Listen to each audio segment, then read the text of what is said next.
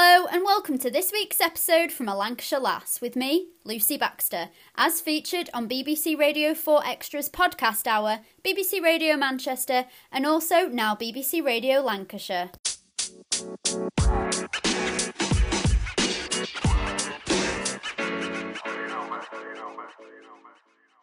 Joining me today is Dave Cottrell, a mindset coach who has set up the business Mindset by Dave. We are going to be talking about why you set up the business and how it can help people. Um, so, welcome to the podcast, Dave. How are you today? Yeah, I'm doing really good. Thanks, Lucy. How about you? I'm good, thank you.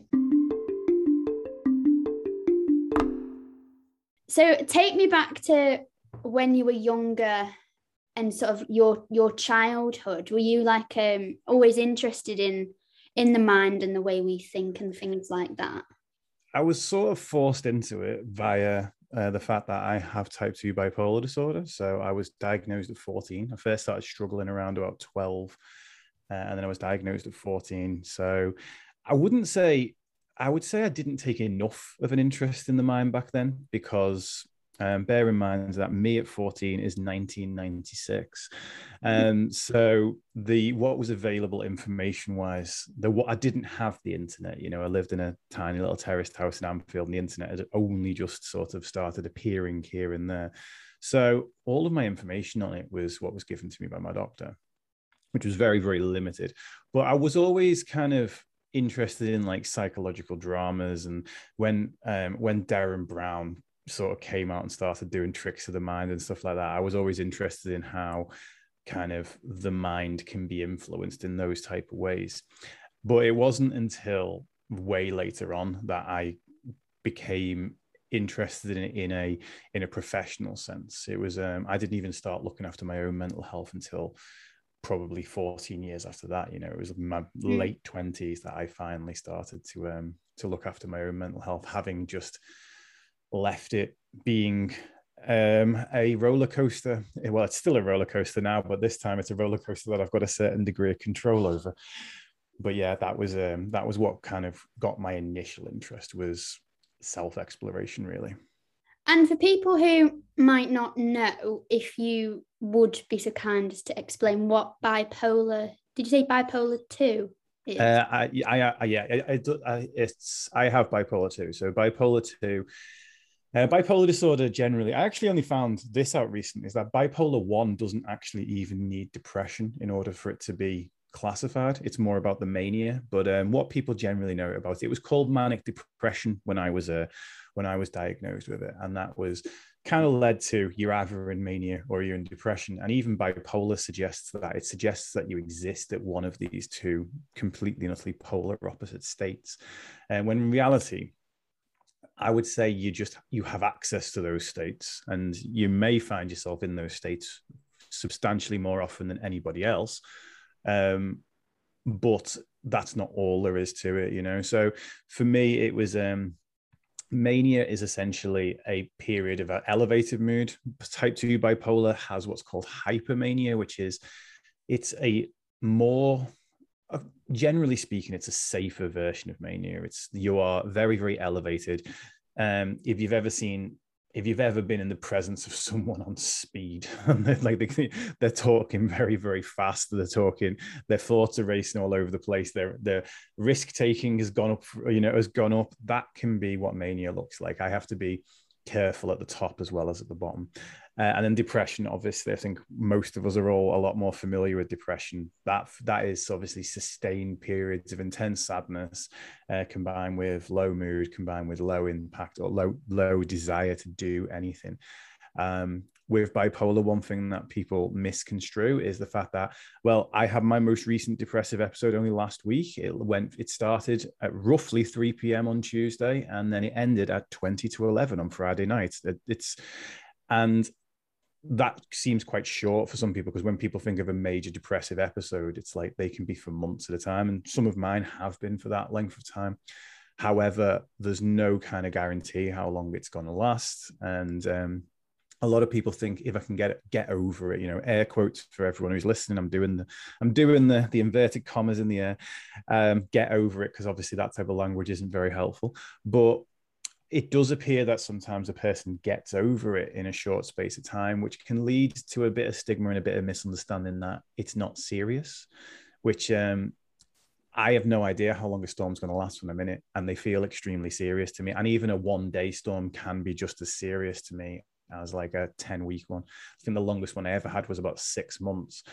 And, um, but the shorter ones, when you're in them, they feel exactly the same. Mm. And so you initially trained as a personal trainer. So you've obviously always had the interest in keeping your body fit how did you go from keeping your body fit as a PT to sort of wanting to keep the mind fit? See the the transition thing I did there. yeah, absolutely. Um, well, that that was actually it was that's what a mindset coach is in my eyes. It's so it's basically the the mind, the mental health equivalent of a personal trainer.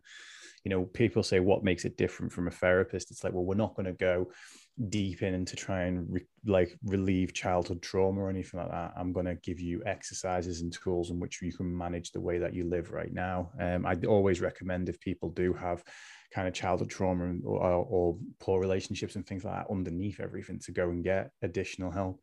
Um, but i actually again i wouldn't say always. I i didn't i neglected my physical health until my mid 20s and um, I had a I had what I refer to as a quarter life crisis. What I will say has always been the case is I've always been the type of person to put other people first, and my quarter life crisis was me rebelling against that. And I think a lot of people can relate to this is when you put everybody else first for a long period of time. At first, it feels it feels really good, you know, because you feel like you're being helpful, and people are often quite grateful. But and as a result, more people ask tend to ask you if they know that you're the friend that everyone can turn to, then you become that person. And mm-hmm. that's who I was for both my friends and my family. But to the detriment of the de- to the detriment of my own needs, really, I found it very, very difficult to stick at anything that was for my own personal benefit. So I dabbled with all a lot of different forms of exercise, and the only ones I ever really got like good at were when there was a friend involved. So mm-hmm. a friend and another friend would play tennis, and we played, and I got quite quite hooked on that. Um, with another friend, we went rock climbing, and obviously you can't do that on your well, you can do certain forms of it on your own, but you can't do the way we were doing it on your own. So he needed me, I needed him, and it was like it worked out a lot better. And um, it was only when I had this quarter life crisis, and it was essentially, you know, screw everybody, I'm looking after me for about six months not that that was the way to do it it wasn't. I, I, became quite selfish for a good period of time. But um but i i started really getting hooked on the gym myself. And now to this point now like you know exercise is a non-negotiable. You know this mm. morning when i actually messaged you to ask if we were videoing today or not was me determining how long i could stay at the gym because whether i needed time to get home and have a shower and do my hair before appearing on camera. But um it was me kind of figuring out how long i had at the gym this morning. But once I got into the gym, uh, I was working as, uh, as a sound engineer at the time. I, I, ran my own recording studio, which just wasn't working out for me. And I needed, I'd been in, in my own, I'd been sort of my own boss and I'd been doing, uh, doing a career in an area that I love, which was music for like 10 years at this point. So I needed to change to something that I loved as much. And the only thing I loved as much was being in the gym. Now, that really reinvigorated that whole desire to help other people for me. And that was probably my longest period of ever really solid like mental health without a depressive episode was in that was on that first couple of years of being a PT. Mm. Um, in terms of what the what that did for the mind, I realized that I never got into the gym or exercise as a way to improve my mental health, but my mental health improved massively because of it. Why and is that? And there's a lot. There's a lot of different reasons. I mean, you, you, can you can. There's about a million blogs on this that'll speculate about it, and there's, we've we've probably heard the words endorphins get thrown around a lot, which does exercise releases releases endorphins. Um, I I put it down to a lot of different reasons. One, um, the biggest one that I used to like to do with my clients is they'd look at a weight and, and say something like, "I can't lift that." And I, I always knew they could. I would never put anything on a bar that I knew that someone absolutely categorically couldn't lift because what's the point? You know, I just mm. end up leaving them feel disheartened. And they go, I can't lift that. And I go, I, I believe you can. So just give it a go. Just give it a go. And I had this little line in my back pocket, like every single time, which was once they'd lifted it and they had the big grin on their face, I'd be like, right now, show me something else you can't do. Mm. And it's like what I think it challenges it. We've got this thing we're called learned helplessness, which is we learn to distrust our own abilities. This is this is the reason why we're really good at giving advice to other people, but really bad at taking it ourselves, because we think that we can't, we don't have the power to overcome things, even with the advice, but we think our best friend has the, the power to overcome it because they're stronger or better than us, Yeah. whatever it might be. And um, so one thing is it teaches you it's a good like getting stronger in your body is a great analogy for getting stronger in your mind because it teaches you to move towards the things that are currently outside of your comfort zone as opposed to slowly moving away from those things and letting your comfort zone shrink even further.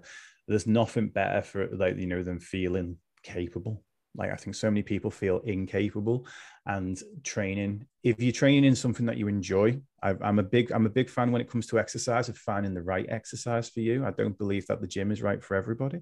Um, i don't believe running is right for everybody or sports are right for everybody. Or solo sports are right for some people. Martial arts are right for others. Um, but i took on martial arts as well which again there's a discipline element to that um, but it just it for the first time in my life, I started believing in my own abilities. You know, start, and I didn't really believe in my own abilities mentally so much, but I had at least okay, I can overcome this. That workout was really hard, but I got through it, and I feel mm. great for it afterwards. Then obviously there's the endorphins thing, and the final thing I think which really helps is that if you're exercising, I'm a very obsessive person. Um, and I get really, really hyper focused on things. So when I was exercising, and my mind wasn't elsewhere. Because one of the biggest problems I have right now in the gym is I'm so good at exercise that I can do it without thinking about it now. So I just go in and I can kind of go through the motions, and I have to really check in and be mindful some days because what I'll end up doing is going on my phone in between the sets, scroll, doom scrolling through Twitter, and then you know, like I, it's oh, it's it's it's bad, it's bad. Uh, or people watching, people watching in the gym would be something I would love to do. So I'd go um, I don't have like a gym membership anymore because of COVID, but I would go and do like exercises, then sort of be on my phone and just like look at people. Or I'd never go in the weight section. That was what I used yeah. to call the testosterone zone. It was too. I couldn't go there without people annoying me. So, but yeah, carry on. Sorry. well, no, that I mean that that's actually another example of like of the empowerment. Is we I, I used to train a lot of ladies that would basically not want to be in the testosterone zone really, and then mm. um, and feel like they didn't belong in there or whatever it might be, and um, and once they tried weights out and stuff and actually realized how strong it makes you feel. And then especially if i mean because i'm as i say i'm obsessive so therefore i'm sti- i'm a stickler for good form. So I, like I, wouldn't I wouldn't let my um I wouldn't let my clients lift with bad form. You know, I, I made sure the form was right. To some of them, I was I might have been one of the less intense trainers in the room because I was being more technical. But what they'd end up doing is they'd end up in the uh, in the weight section and being like, I'm actually lifting this weight better than the guys are. Like, mm-hmm. I'm my technique's better than what the guys is, and some yeah. and, sometimes as well, you know, you'd even get the weight above. You know, I had I had a bunch of girls that had deadlifting over 100 kilos, and um, wow. that yeah, and yeah, they. So, so to be fair, once you get around close to that hundred kilo mark, the girls get about as competitive as the guys do in terms of like, I'm chasing after this. Yeah. But the the girls were a lot better at chasing after what else they had done before, whereas the uh, the guys were a little bit more like wanting to know what the other clients were lifting, or they were mm. a little bit more competitive with each other, whereas the girls were better at being competitive with themselves, which I think. Sorry, guys, but I think that version's slightly healthier. I saw something today and it said that comparison, oh, I forgot what is the thief of joy. Is the thief of joy. And I thought that is so true because you can like feel, say, if you were dressed in a nice outfit or something and you feel really good, and then you start looking at, oh, well, they've got nicer hair, they've got this, they've done that. You, it ruins like what yeah. you, you're doing. So, yeah, those guys, 100%. Those guys that... might be lifting amazingly, but then they're asking what other people are doing, and then they won't feel as good. Absolutely, one hundred percent. And that's the thing that that quote I think is originally attributed attributed to Teddy Roosevelt. So it's like you know I don't know American history enough to know, but I think that's a, at least a couple of hundred years ago, right?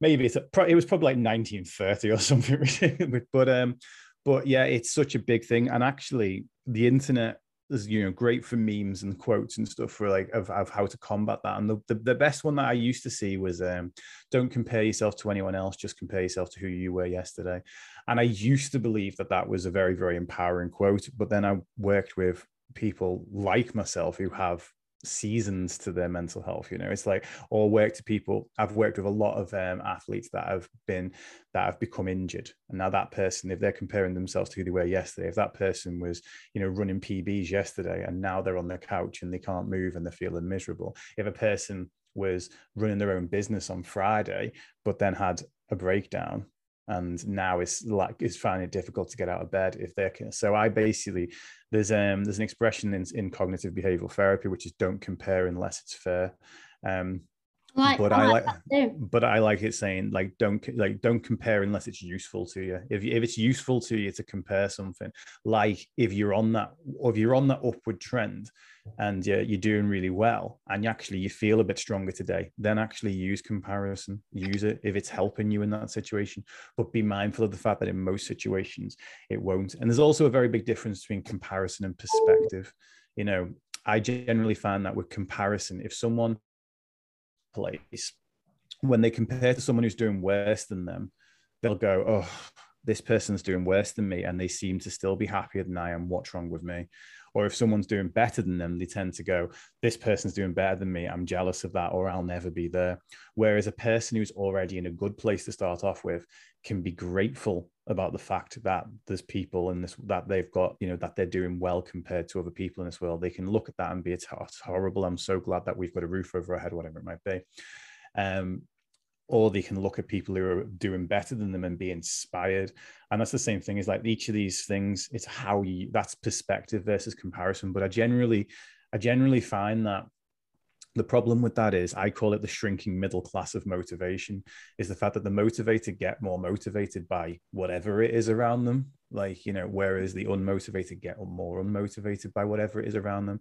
Hmm. and you know if you I, if you were to search up hashtag motivation on instagram and if if like if and it says something like yeah never skip leg day or you know never miss a monday or let's do this. Let's let you know i'm gonna you know take life by the beep or whatever it's like and, and get on with it. If you're feeling kind of like 90% of the way there and thinking actually i just need a little bit of a pick me up just to get me that extra 10% it's going to work on you perfect. But if you're sat there struggling to kind of get out of bed and you read something saying never the, the only work bad workout is a workout that you miss you know or you know whatever or the workout that you don't do uh, it'll make you feel worse. So yeah it's um it's a complicated thing and that's why um i talk about i talk about momentum rather than motivation because i think motivations uh motivation's like a friend that ghosts you you know it's like it's there some days and then other days it's not. It's not there for weeks and you never see it again. Leaves you on the two blue ticks on whatsapp wondering where your reply is coming from. And so obviously from the pt you turned into well not turned into you became a mind coach, uh, mind yeah. set coach. Is that right? Yes. And so you've been chatting a bit about things you do, terms you've sort of coined, things, everything that has been really, really interesting. So if someone wanted to go to you, what do they kind of come come to you for? As in, what might they be struggling with or needing, and and how do you help? Yeah, um, there's absolutely everything. I, I, wish this question was easy and simple to answer, um, but basically, I know it's not. It's not. It's not your fault. It's my fault for not defining it.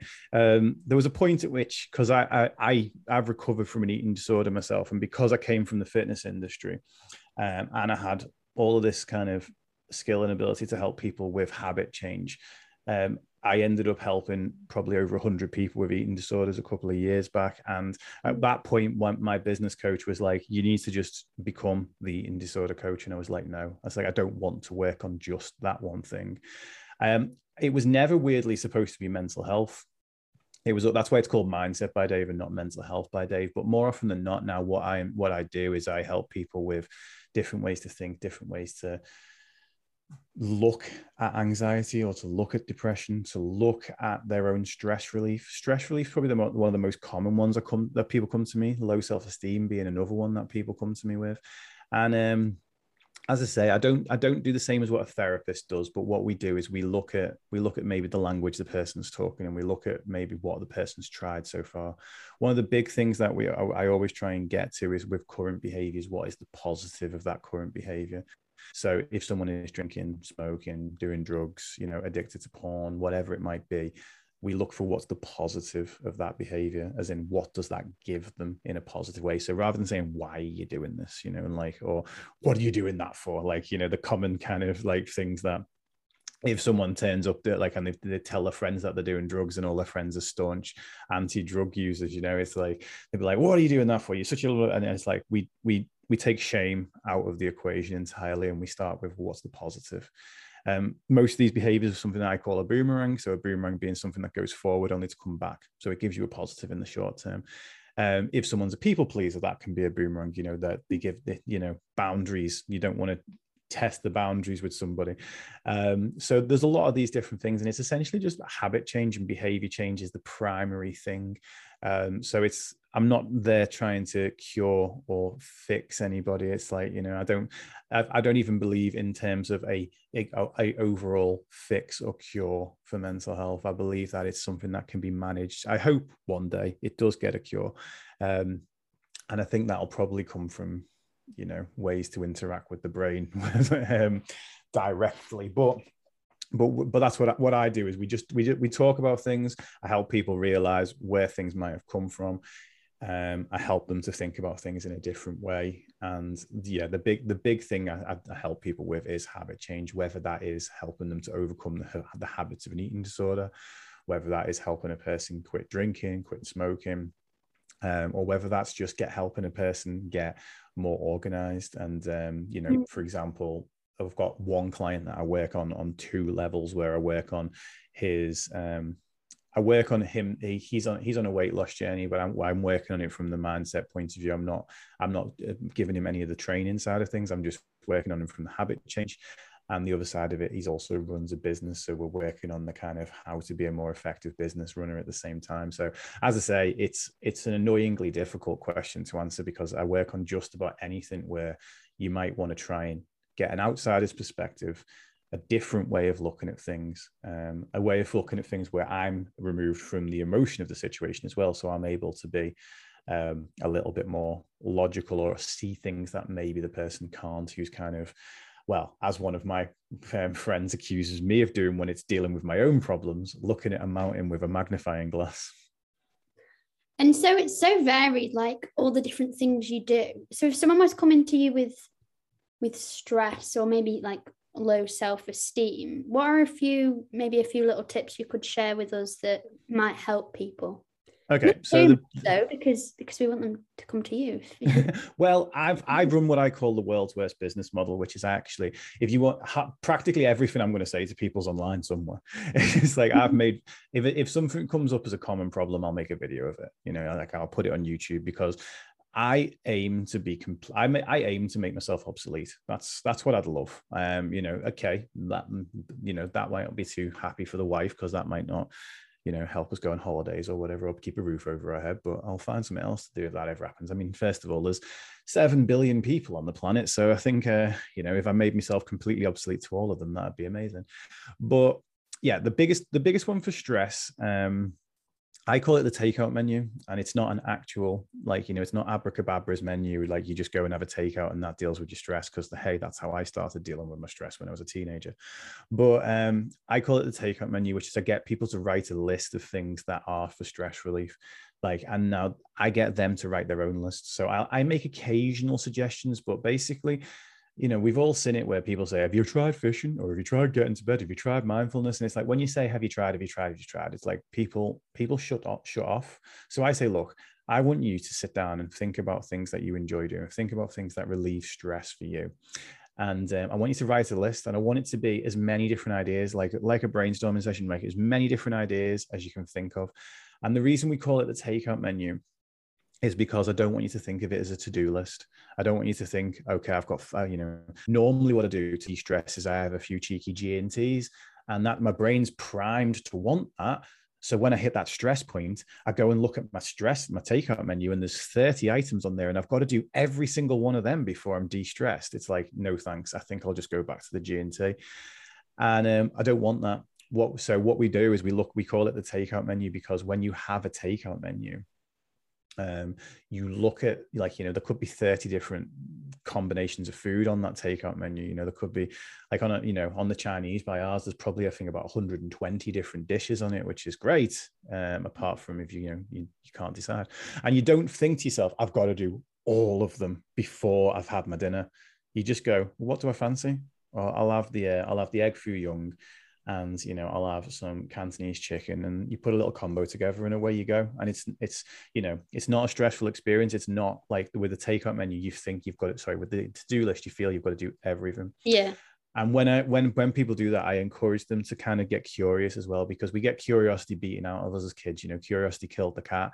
It's like one day curiosity is going to cure cancer. Someone's curiosity is going to well, many people's curiosity is going to lead to the cure for cancer. Every innovation that we've had in this world has come from curiosity, but we get told curiosity is a bad thing, so we don't try new things. So it's like when when we do say, "Have you tried meditation?" and people just go, "Not that again," and if you actually just sit down and go, but have you though? And they'll be like, yeah, I tried it once. I did Headspace once and it didn't work. Yeah, well, I sat down at the piano when I was six years old and it, I couldn't play Mozart on the first go either. You know, it's like, it's, we don't, we don't persevere with some things sometimes. Um, but that's the main thing is that it can be different for you and for me what what stress relief is so there's no way for me to sit there and say then we should all do this like as i said we got exercise before i feel we probably should all move as much as we're able to you know and um I think, but I think that that varies from individual to individual. And that there needs to be that in terms of for your mental health as well. It's not a one size fits all. So that's for stresses that you'd have this list because then when you when your mind is in that stress position, you then have that list of go to. Absolute bonus points if you go to the list before you need it. Like stress relief before you need it, rest before you need it like you know relief from burnout before you need it i say treat your mental health care like you would a multivitamin rather than painkillers you know mm. we hmm. only ever take pain we take multivitamins as an insurance policy to reduce the chances of getting sick we um we take we take painkillers once we're already in pain when it comes to self-esteem um the biggest the biggest clue and the biggest piece of advice for that is literally in the name because we look for everyone else to give us self-esteem we look to our family our parents our older siblings our best friends, the cool kids in school, the teachers, um, you know, then when we're a little bit older, our boyfriends, girlfriends, partners. It's like we look to all of these people to validate us, and it never, it's never, ever, ever going to work because it's called self-esteem. It's down to what you think about you. Also know that what you think about you um, this I think I think the guy's name was Thomas J. Cooley. It's definitely Cooley's the surname. I might not I might not get his first name right, but it's called the Looking Glass Effect. If anyone wants to look it up, and it was a quote from the early 1900s about basically saying, "I am not what I think I am, and I am not what you think I am. I am what I think you think I am."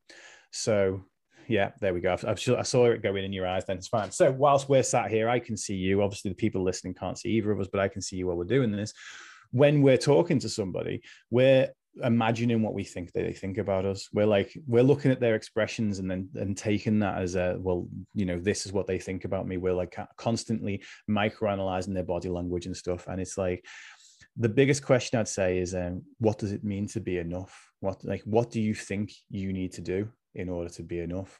And um, people will give me long lists about what it needs to be enough and usually that's down to what their parents wanted them to be when they were younger. You know i said before i'm, I'm a terrible people pleaser and yet that came from the fact that my parents when i was younger for completely different reasons on both sides needed me out of the way. You know my dad needed me out of the way because he just i don't know he just kept on go, he, he'd go to sleep whenever i was around there and i was not allowed to make noise because it would wake him up whereas my mum was running her own business to keep the roof over her head because my dad had left and and and you know it was like it was always I, I needed to be out of the way and I needed to like when I was around I needed to be useful to people. So that was where I thought my value was you know. Now it's only when like then you basically flip that question around and say right well pick the person that you love the most in the world. This is especially potent on parents because you know they love their kids unconditionally usually like and think about that person could be a best friend could be a partner whatever it is and ask what do they need to do in order to be good enough in your eyes. And nine times out of ten personal turn around to you and say well they just are. It's like right so why is the list all the way up here about what you need to do in order to be good enough when the list is all the way down here about what someone else needs to do in order to be good enough. It's like it's not fair. Again, don't compare unless it's fair, right? We have to jump through every hoop on the face of the planet. And if we fail one of those steps, like with the to-do list, if we've missed one thing off the to-do list, then it's not done. It's um if you think that you need to be the best business person and the best partner and the best parent and the best friend all of these things at the same time. And then on one on on, a, on any given day you're probably not on top of your game on all of those things and that's fine. But we'll see ourselves as a failure and therefore we'll feel like we're worth less uh, you know than we are. And your value there's a, the great expression i like to use for this is that your mental health may fluctuate but your value never does you know your usefulness to people around you may fluctuate but your value as a person never does. Wow.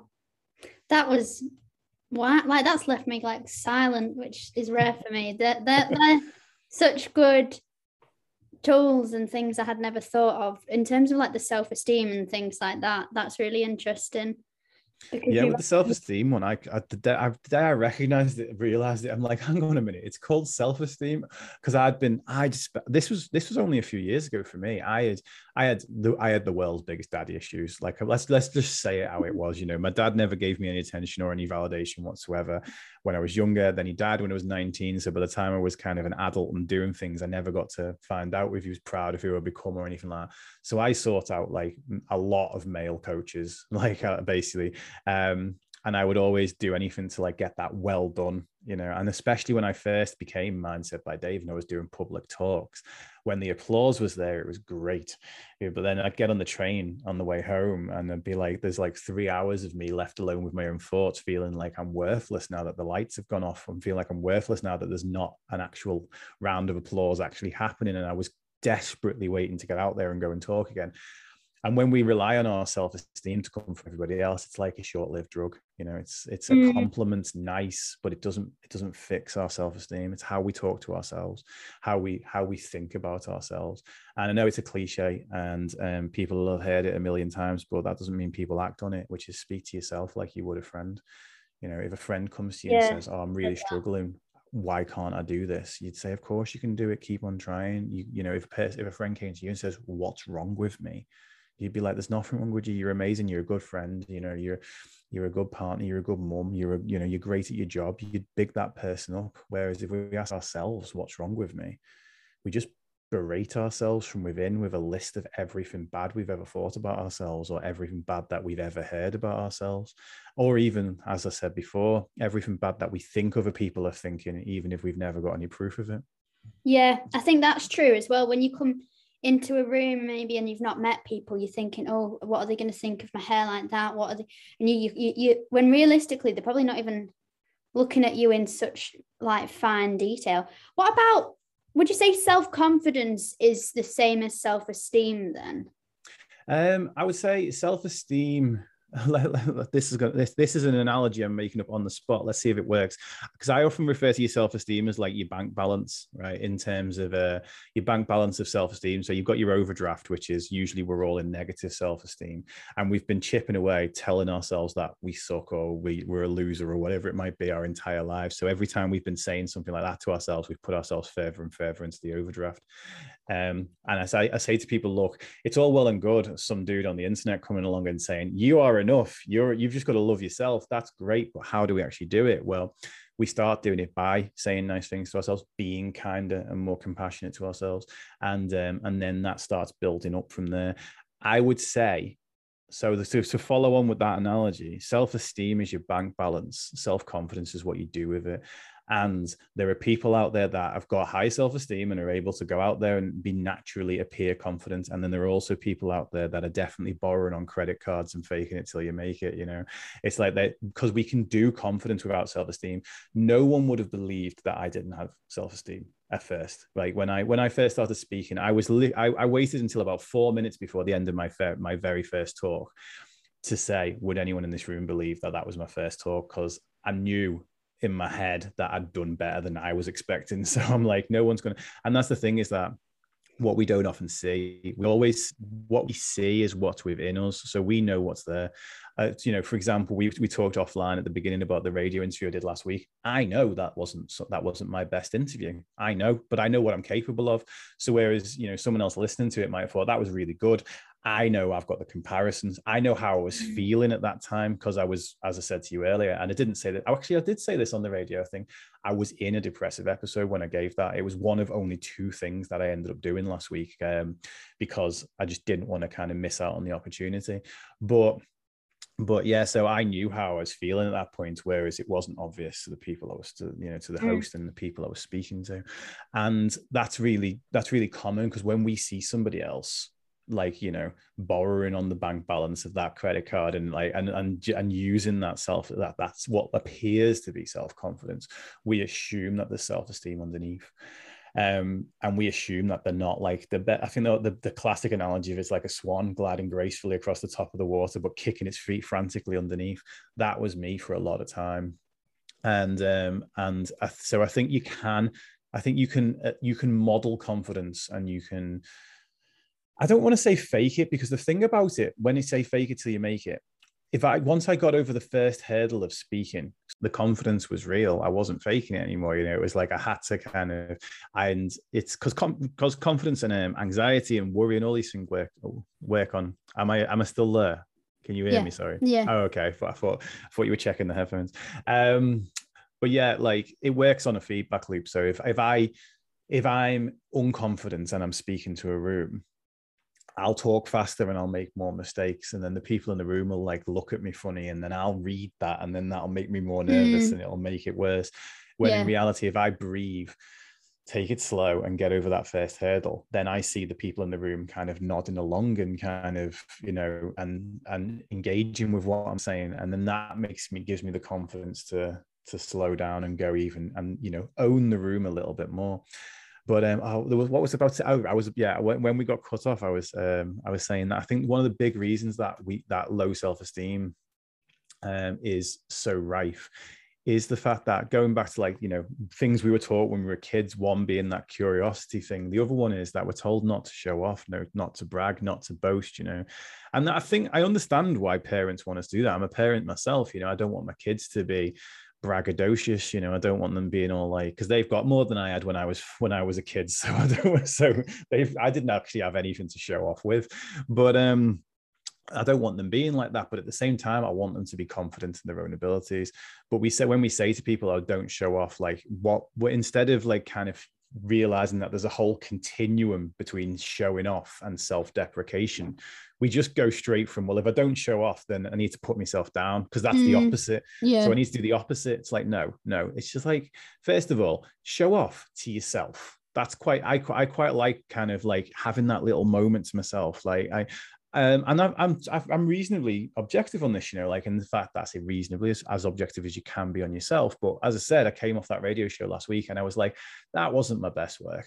Whereas, like, if I come off an, ep- uh, an interview or if I come off one of my live streams, um, or a call with a client, if I feel that that's gone really well, I'll be like, I'm really proud of, you know, I'll either say I'm really proud of how I did that time, or actually, if I'm if I struggled in that particular call, which you know, I, will I'll say, you know, I'm proud of myself for turning up. I'm proud of myself for like keeping on trying, because because that's you know we've I, I spent so many years putting myself down and being i think you know i think humility is a great a great thing i think you know i think kind of like being understated i think in your abilities to a degree is is a really admirable thing. But i think again people tend to go so much further than that and just like oh i'm rubbish. I'm terrible. I'm i'm not good you know? It was like it was one of my friends that was the first one that said to me oh i think you're going to be a motivational speaker one day. And i i remember literally saying to him oh, why would anybody ever listen to me? Mm. and now you know it's like it's like and now a fair few people do. And that was weird at first. Um but it's like it's one of those things that I think again I've been like right well maybe I'm good at this maybe like I had to take that at first and like I'm I'm really proud at how I performed there or how could this be better next time rather than what was wrong with that you know like different slightly different ways in talking to yourself to try and encourage yourself to grow rather mm. than to mm. put yourself down and then in terms of sort of overthinking that's something that I think lends itself as well with comparing and comparison. Yeah. That is a habit as well. Um, like I used to be quite a bad overthinker, but I seem to just it. I think for me, it was sort of I don't want to say a phase, but I, I kind of grew out of on and like one day it just kind of hit me like my thoughts changed and you know that the whole thoughts aren't facts that sentence yeah. was hopeful so what if people are really badly overthinking in terms of as well like excuse me their self-esteem. So if they were if they walked into the room and they're like overthinking that person's looking at me. Or what's that person thinking? Or what if they think this? You, you see what i mean? What what about that? Yeah. Yeah absolutely. Um i mean the thing is the the the, the best thing about overthinking is is second like you know the when people say don't overthink it. Um it's like thanks i'm fixed now you know? It's like it's like um, yeah don't uh, don't worry is, about it. Oh well don't thanks. worry about it yeah. Well, well anytime anytime we say don't with something people do. here do. people here do. Don't touch wet paint and then we all want to stroke the wall. You know if i say to someone don't think about a purple elephant you're already there. So um, that's the funniest thing about like I was I was trying to teach this about to, to a group about meditation last week is like that when people say clear your mind, you have to think about whether your mind's clear or not to try and clear your mind, and as a result, your mind's full. It's yeah. like so you can't you can't escape those thoughts. The way I describe it is that you can't you can't switch your brain off. Your brain's like a TV that you can't switch off, but you can change the channel. And I'm going to guess, I'm going to go out on a limb here and say that um, when you you got better at just acting rather than overthinking it. Like you know, so we started doing more, and um, that was the that was I, that was a similar sort of moment for me. Is the fact that about four or five years ago, I've I've grew up again. The, all these phrases that we grow up on, like like curiosity kill the cat. The one that I grew up on, knowledge is power. So I used to love I used to love reading stuff, listening to podcasts, and I'd absorb and absorb, absorb, absorb and do literally nothing with this knowledge. And it was only like, and I was listening to this podcast uh, ages ago, probably actually, no, it was probably about seven years ago now, because it was right at the beginning of when I was a personal trainer. And um, it said, schedule time for implementation. Mm-hmm. And what I, and I'm like implementation. What do they mean by that? They mean take, and then they carried on, and I'm like, they meant they basically said the things that you've learned, schedule time to do something with them. And what I found was I'd sit there and read and research on absolutely everything, and I do absolutely nothing with that knowledge.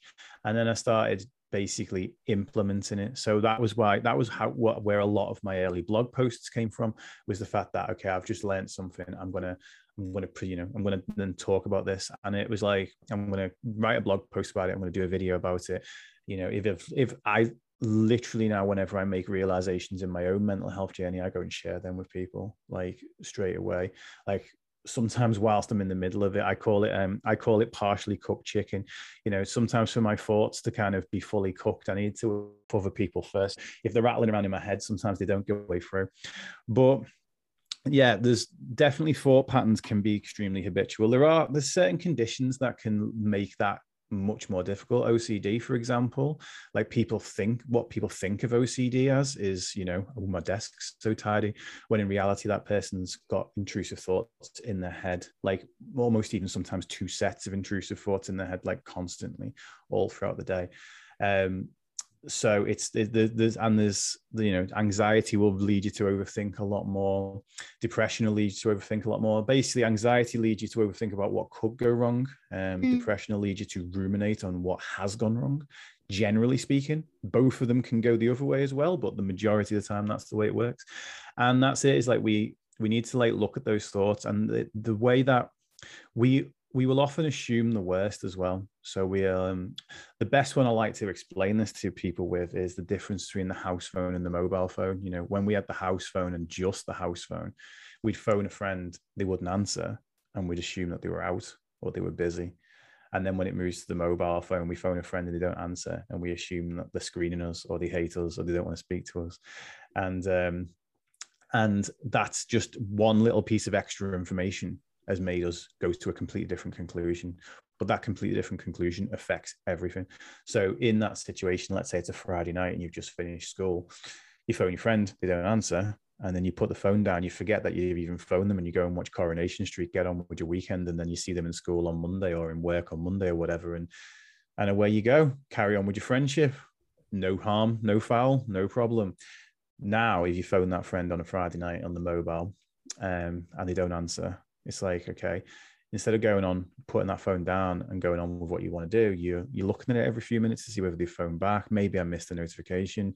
Then actually you go over to whatsapp and you send them a message saying i'm trying to get hold of you give us a shout when you're free. And you get the one gray tick the two gray ticks the two blue ticks. And now with that extra piece of information you now know that the person has seen it. So you're definitely ready for a reply now and the reply doesn't come. And um and then basically you uh you you carry on with like the whole like thinking that the person's now ignoring you even more. And I, I was watching the new series of Sex Ed last night, and there's a there's an there's an absolute perfect representation on this, and I don't think it's a sex ed spoiler. I'm trying to avoid them like the plague right now. But literally, two of the characters in that, one of them texts saying, "I'm missing you," and the other one's just gone into a situation with his family, like where he's he was texting away, and then the family are all around him, and then like they're all they've not seen each other for ages and all of that stuff and now he's not he's not able to text back it's so and it's and, and, the other person it shows the person at the other end like who sat there just feeling like they've not got a reply but they've got the two blue ticks so they know that they've seen it and they've said i miss you and they've not replied back and mm. the type like and it, this is such a perfect example of how one of those characters will have just cracked on was just getting up was probably swept away by the moment and everything with with his family and the other one's back at home thinking that like thinking he's being ignored thinking that he's being neglected. And it's such i'm like uh, i'm gonna i'm, I'm gonna make a video on it because because i've talked about this principle forever. And then and then sex ed literally what and something that's actually topical has just put the exact principle in there. And we do we tend to think the worst. So what one of the big things that i learned was to try and assume the best. You know if someone is if if you get caught up in traffic instead of assuming that there's a bunch of beeps on the road, you know, there's a bunch of idiots on the road or whatever, I kind of go, well, that person's obviously in a rush. I hope that what they're trying to get to is not serious. You know, that person could be trying to get home for a love for a, for a relative, or they could have just had a really bad day in the office and they're trying to get away from it, or whatever it might be. Try and assume the best about what the person is there. And the thing is, this doesn't change what is objectively true, but it changes what you think about it, mm. and it mm. certainly changes how you feel about it. If you go back to that mobile situation, if you were to assume, if you were to assume like that the person that you've texted on a Friday night is you know hates you and you spend the entire rest of the weekend assuming that you're going to feel terrible for the rest of the weekend and chances are they don't. Whereas if you actually send spend the rest of that you you, t- you go oh they must be busy. I'm sure they'll get back to me at some point and you go back and get on with your life. You'll have the rest of your weekend enjoying it. You may have, you may even forget the fact that um you may even forget the fact that he's um that they've not texted you back or whatever. And this is the thing is that we can't actively forget as i said we can't we can't choose to forget something because the second we try and choose to forget it we've got to think about it which means we remember it. Mm-hmm. so so what we have to do is we can't switch it off but we can change the channel. So if you do find yourself overthinking either act upon those thoughts if it is safe to do so you know spoil um, what was i going to say? Um, sign a waiver. But um, i'm trying to think what it's what it's called. Misinformation or whatever. But um either act on that and um, and that you know completes what the thought process is, or deliberately think about something else. A little mm-hmm. bit like when a when a when a you know crappy song gets stuck in your head, is that you know you uh, the best way to get rid of it isn't to sit there and wish for getting rid of it because it just makes it get in there further. Yeah. The best way to get rid of it is to sing something else or to do something else. You know, mm. distraction. Mm yeah. And I think that's really interesting what you were saying about like changing the channel. You know, I've heard things when you sort of got thoughts and it's like on a train and you just let them go. You don't have to jump on the thoughts and and or if they're just floating down a river, you know, like the the mindfulness techniques. Um yeah. so other than mindset by Dave, you partnered with Sam Tara from Change Talks, who we've had on the podcast for the mental health family hour in, in lockdown. Talk yeah. talk me through sort of how you met Sam and, and what the mental health family hour was about. I love the story of how I met Sam, especially when we teach it in schools, because we teach in schools like internet safety and stuff. And how I met Sam was sliding into his DMs on Instagram. Um, but yeah, so about four years ago, I was looking through the mental health hashtag um, to to fa- on on Instagram to find other accounts to kind of work maybe work with and collaborate with. And I found one that was in Lancashire, which you know I'm in Lancashire as well. I'm originally from Liverpool, which people might be able to tell from my accent, but I'm I'm in West Lancs now, and um, and I found someone from Lancashire, and it was this thing called Change Talks, and this I'd been I'd been a public speaker for about a year at this point, and I was just looking for more opportunities to speak. But I wasn't so brazen as to basically message him and say, "Hey, I see you're putting an event on. Let me come and speak at it." I wasn't there, um, so I basically sent him a message saying, "I oh, like, you know, looks like you're putting some events on. Um, I really want to help you with this. I think this, like, you know, I, I feel, I feel there's not a lot, not enough support for independent people that are doing mental health work out there, um, and quite often people want to work on their own projects and not collaborate. I'm a big fan in collaboration over competition. Mm. And um, so I messaged him and I said, look, I will, I will do whatever you need. I said, if you want me to go and hand out flyers, I will do this. If you want me to, um, if you want me to go and um, help like elderly people into their seats at the event, that's what I'll do. And um, and he messaged me back and said, you know, oh, should we just meet for a coffee? And um, so we met we met in a for a coffee in a place called the Chocolate Rooms in Tarleton, which is sadly no longer there because oh. it was ah. ama- it was amazing. Although yeah. the person who owned it does now run a chocolate shop in Cedar Farm in Mawdesley. But um, oh. but you I know the, the, chocolate shop you mean as well. Yeah, Farm. so you have to go there and you have to get Roberts and Co coffee, and then you go to Chocamore for the uh or Chocamon. I can never remember. I think his name's Eamon. Um, so, but um but yeah, very good. So we went there. I had a nice coffee with some chocolate, and um, and we sat and we had a chat for forever. Like, and he told me his story um, about why he got into change talks, you know, and I told him the story about why I got into, you know, what I do, and and then and he was like, let's do a podcast together because I, I, well, I think I might have asked him on the podcast originally because I've I had I've had a podcast for four years now, and um, so I was like, let's do a podcast. So so he came over to mine and we did a podcast just got on like a house on fire basically.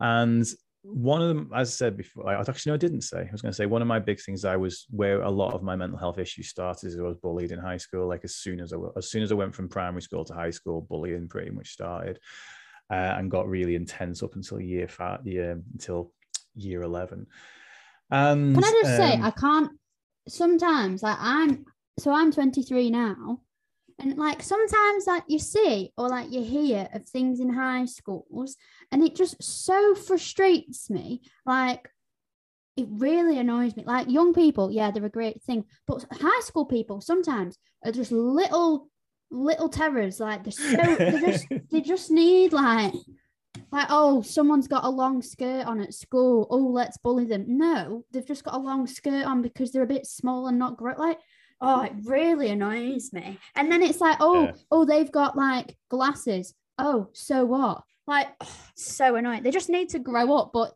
obviously they're growing up. But it's it really annoys me. If you could oh, just no, no, shout at them and be like why are you but no, it's it's um so yeah so I I was I was bullied well one of my, one of the things was for my glasses I don't I, have had laser eye surgery since because the bullies forced me to no they didn't force me to do it um but um but yeah so I was bullied for I was bullied for standing up and knowing the answers to mm. questions mm. um as I said always been like obsessed with stuff like like literally if you give me homework, I was doing it. I was doing like I was delving further into it. And like if, if in the maths test they were like figure this out to the to the nearest two decimal places, if I had extra time, it's like there it is to 16. Um, you know, and that was that that was not that was very much frowned upon in my school, you know, like is that I knew the answers to questions. So that was the first thing I was bullied over. Then I developed an eating disorder. Then I put on a load of weight and got bullied over my weight. So um but that was and, and then obviously change talks at the time was um, it was doing events for the general public but the primary things it was doing talks in schools. And sam goes to me um, would you like to come and do a talk in a school with me? And as I, even with my own kids, like I'd not gone back into school, you know, I'd like I'd, I'd taken them to school and dropped them off and stuff, but I'd not gone back into school and stood in a class full of, you know, kids at this point. Mm and I, if I'm perfectly honest, I was I was intimidated by it because the last time I stood in front of a bunch of kids and had the answers for things, uh, I got bullied by them. And as a 35 year old man, I think I was at that time, 30, 34 year old man. I was still, um, I was a bit nervous and I was like, I'm terrified. So obviously I'm in. So I said yes. And, um, and then I went and did this, the school talk and I loved it. Like I, I thought, like, I thought the opportunity to speak to kids is, um, I mean, obviously, there's so many adults that do need the help and do need to know all the stuff that we talk about with mental health.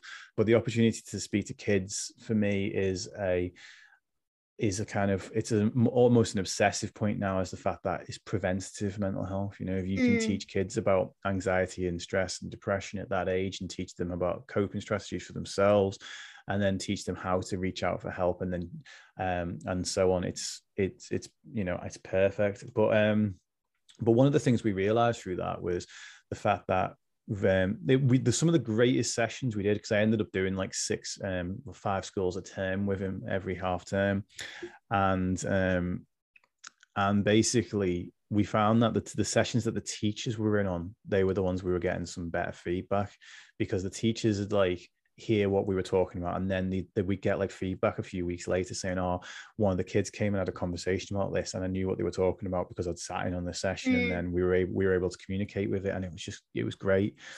And um we were just we were just trying to find ways to make it bigger and better or like all the way along and then obviously covid hit and like sam sam phoned me up and said what can we do? Like what can we do about this covid thing? And i said well we can stream it so we can we can put it live on the internet and we can you know we can send the invite to, to schools and or, or to parents.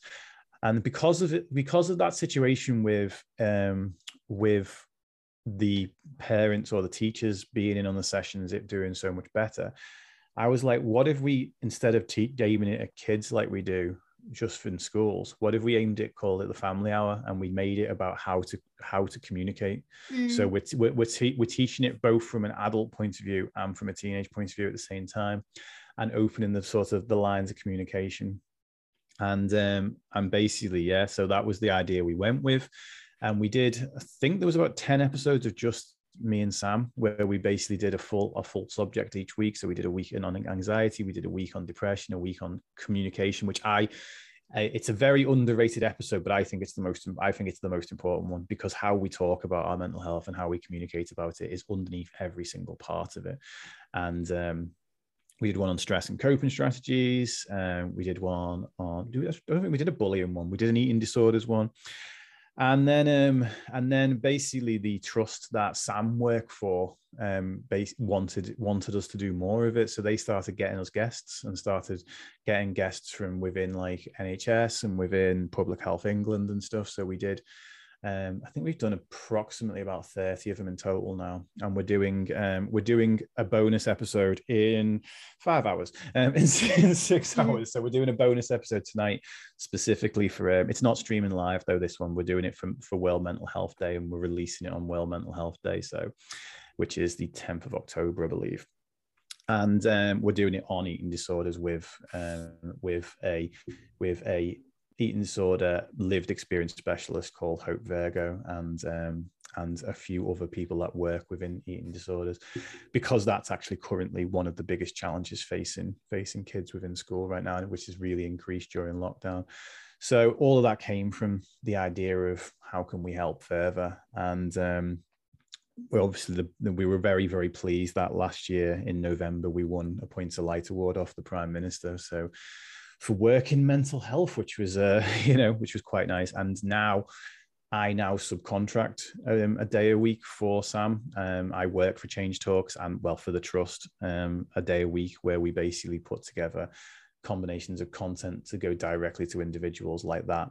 Um, and the other thing that we're actually currently working on is um, something called a train the trainer model. So we've been um, we've been tasked with the the amazing challenge. Well, it's not it's not actually a challenge. It's my part of it's done now actually, but we're just refining it to write a syllabus to be taught in schools across Lancashire and South Cumbria, um, which we delivered to the first group of teachers on Monday. So it's a it's a very go?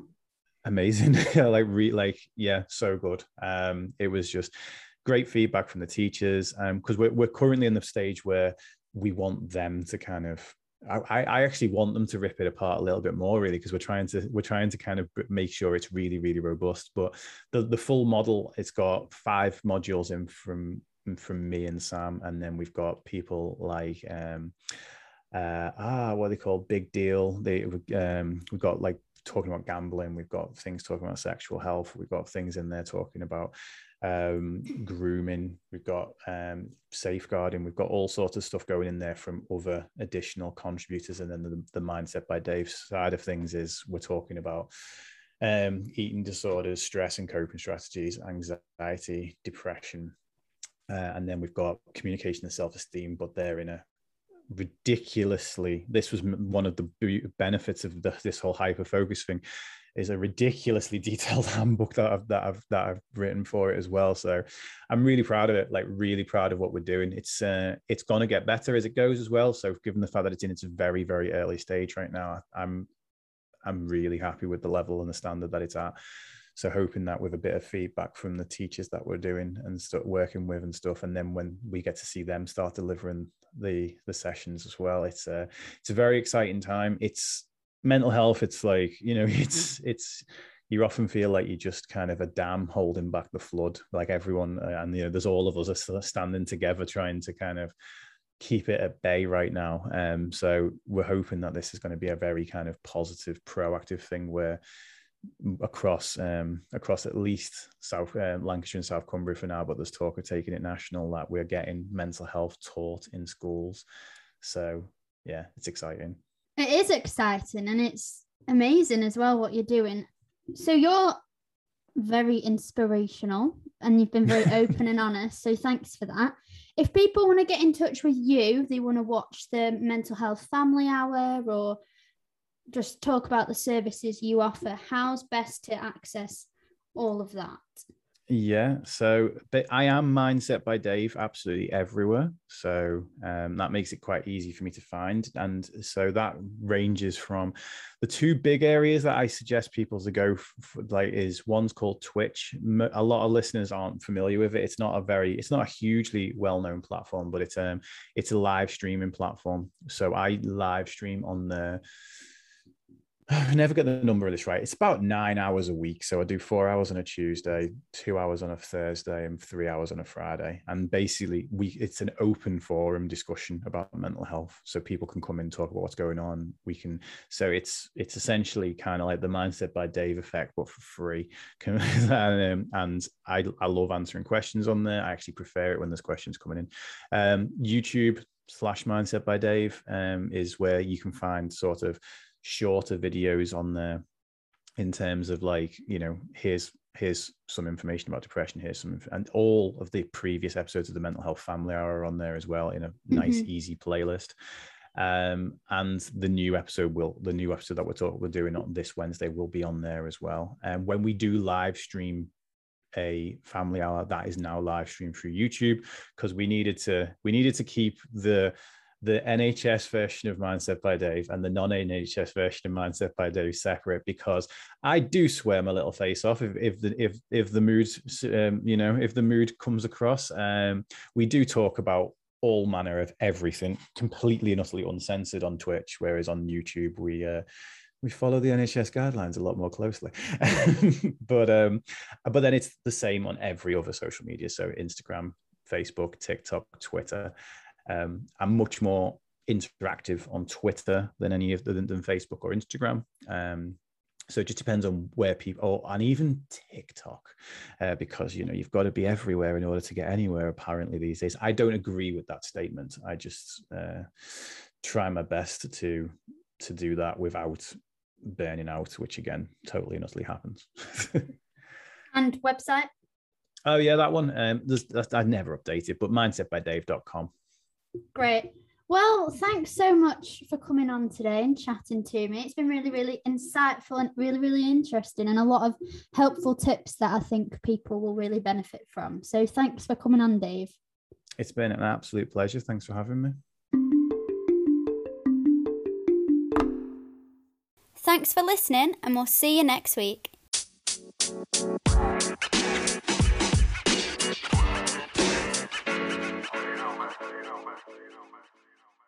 Keep up to date with all things from a Lancashire Lass, follow on Facebook and Instagram at From a Lancashire Lass.